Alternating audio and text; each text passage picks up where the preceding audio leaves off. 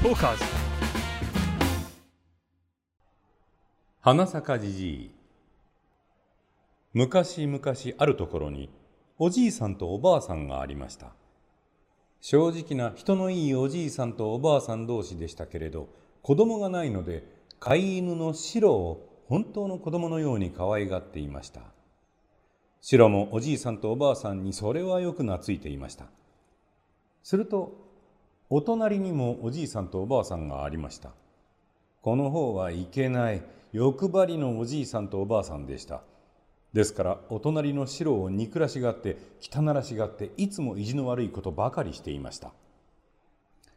ある日正直おじいさんがいつものように桑を担いで畑を掘り返していますと白も一緒についてきてそこらをくんくん嗅ぎ回っていましたがふとおじいさんの裾をくわえて畑の隅の大きなえのきの木の下まで連れて行って前足で土をかきたてながら「ここ掘れワンワン。ここ掘れワンワン」と泣きました「なんだななんだな」とおじいさんは言いながら桑を入れてみますとカチリと音がして穴の底でキラキラ光るものがありました。ずんずん掘っていくと小判がたくさん出てきましたおじいさんはびっくりして大きな声でおばあさんを呼び立ててえんやらえんやら小判を家の中へ運び込みました。正直なおじいさんとおばあさんは急にお金持ちになりました。するとお隣の欲張りおじいさんがそれを聞いて大変羨ましがって早速白を借りに来ました。正直おじいさんは人がいいものですからうっかり白を貸してやりますと欲張りおじいさんは嫌がる白の首に縄をつけてぐんぐん畑の方へ引っ張っていきました。俺の畑にも小判が埋まっているはずだ。さあどこだ？どこだ？と言いながら余計強く引っ張りますと白は苦しがってやたらにそこらの土を引っかきました。欲張りおじいさんは「うん。ここか。閉めたぞ閉めたぞ」と言いながら掘り始めましたが掘っても掘っても出てくるものは石ころや瓦のかけらばかりでした。それでも構わずやたらに掘っていきますとプーンと臭い匂いがして汚いものがうじゃうじゃ出てきました。欲張りおじいさんは「臭い!」と叫んで鼻を押さえましたそうして腹立ち紛れにいきなり桑を振り上げて白の頭から打ち下ろしますとかわいそうに白は一声「キャッ!」と泣いたなり死んでしまいました正直おじいさんとおばあさんは後でどんなに悲しがったでしょうけれども死んでしまったものは仕方がありませんから涙をこぼしながら白の死骸を引き取ってお庭の隅に穴を掘って丁寧にうずめてやってお墓の代わりに小さい松の木を一本その上に植えました。するとその松がみるみる育っていってやがて立派な大木になりました。はあこれは白の形見だ。こうおじいさんは言ってその松を切って臼をこしらえました。そうして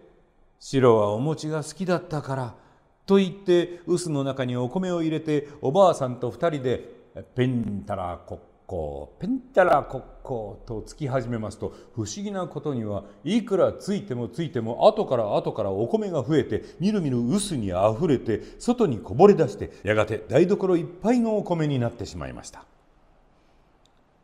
すると今度もお隣の欲張りおじいさんとおばあさんがそれを知って羨ましがって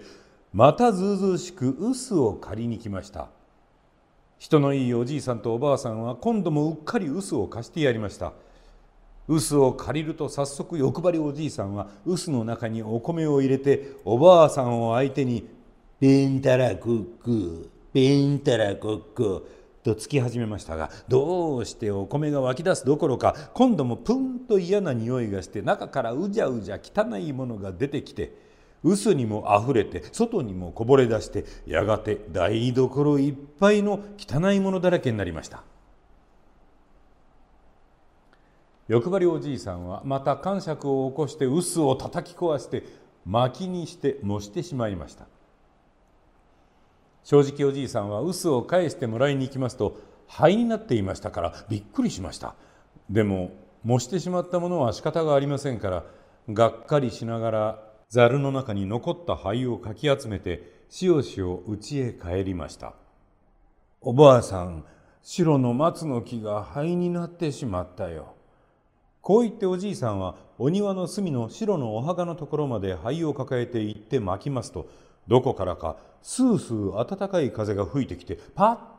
ッと灰をお庭いっぱいに吹き散らしました。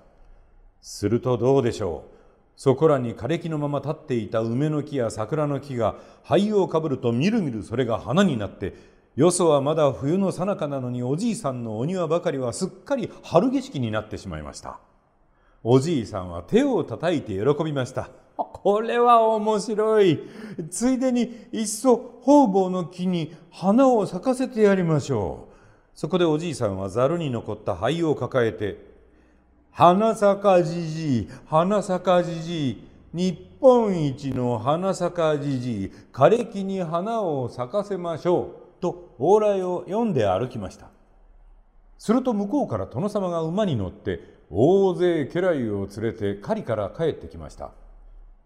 殿様はおじいさんを呼んで「おお珍しいじじいだ。ではそこの桜の枯れ木に花を咲かせてみせよ」と言いつけました。おじいさんは早速ざるを抱えて桜の木に上がって「銀の桜さらさら銀の桜さらさら」と言いながら灰をつかんで振りまきますとみるみる花が咲き出してやがて一面桜の花盛りになりました。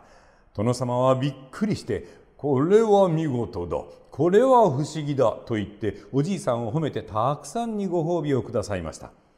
するとまたお隣の欲張りおじいさんがそれを聞いて羨ましがって残っている灰をかき集めてざるに入れて正直おじいさんの真似をして「花咲かじじい花咲かじじい日本一の花咲かじじい枯れ木に花を咲かせましょう」と往来を怒鳴って歩きました。すると今度も殿様が通りかかって「この間の花咲かじじいが来たな。また花を咲かせてみせよ」と言いました。欲張りおじいさんは得意らしい顔をしながら灰を入れたざるを抱えて桜の木に上がって同じように「金の桜さらさら銀の桜さらさら」と唱えながらやたらに灰を振りまきましたが一向に花は咲きません。するうち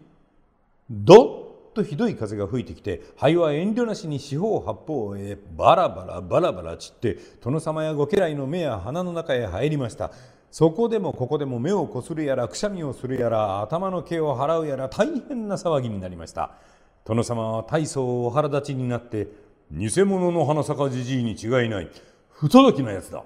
と言って欲張りおじいさんを縛らせてしまいました。おじいさんは「ごめんなさいごめんなさい」と言いましたがとうとう牢屋へ連れて行かれました。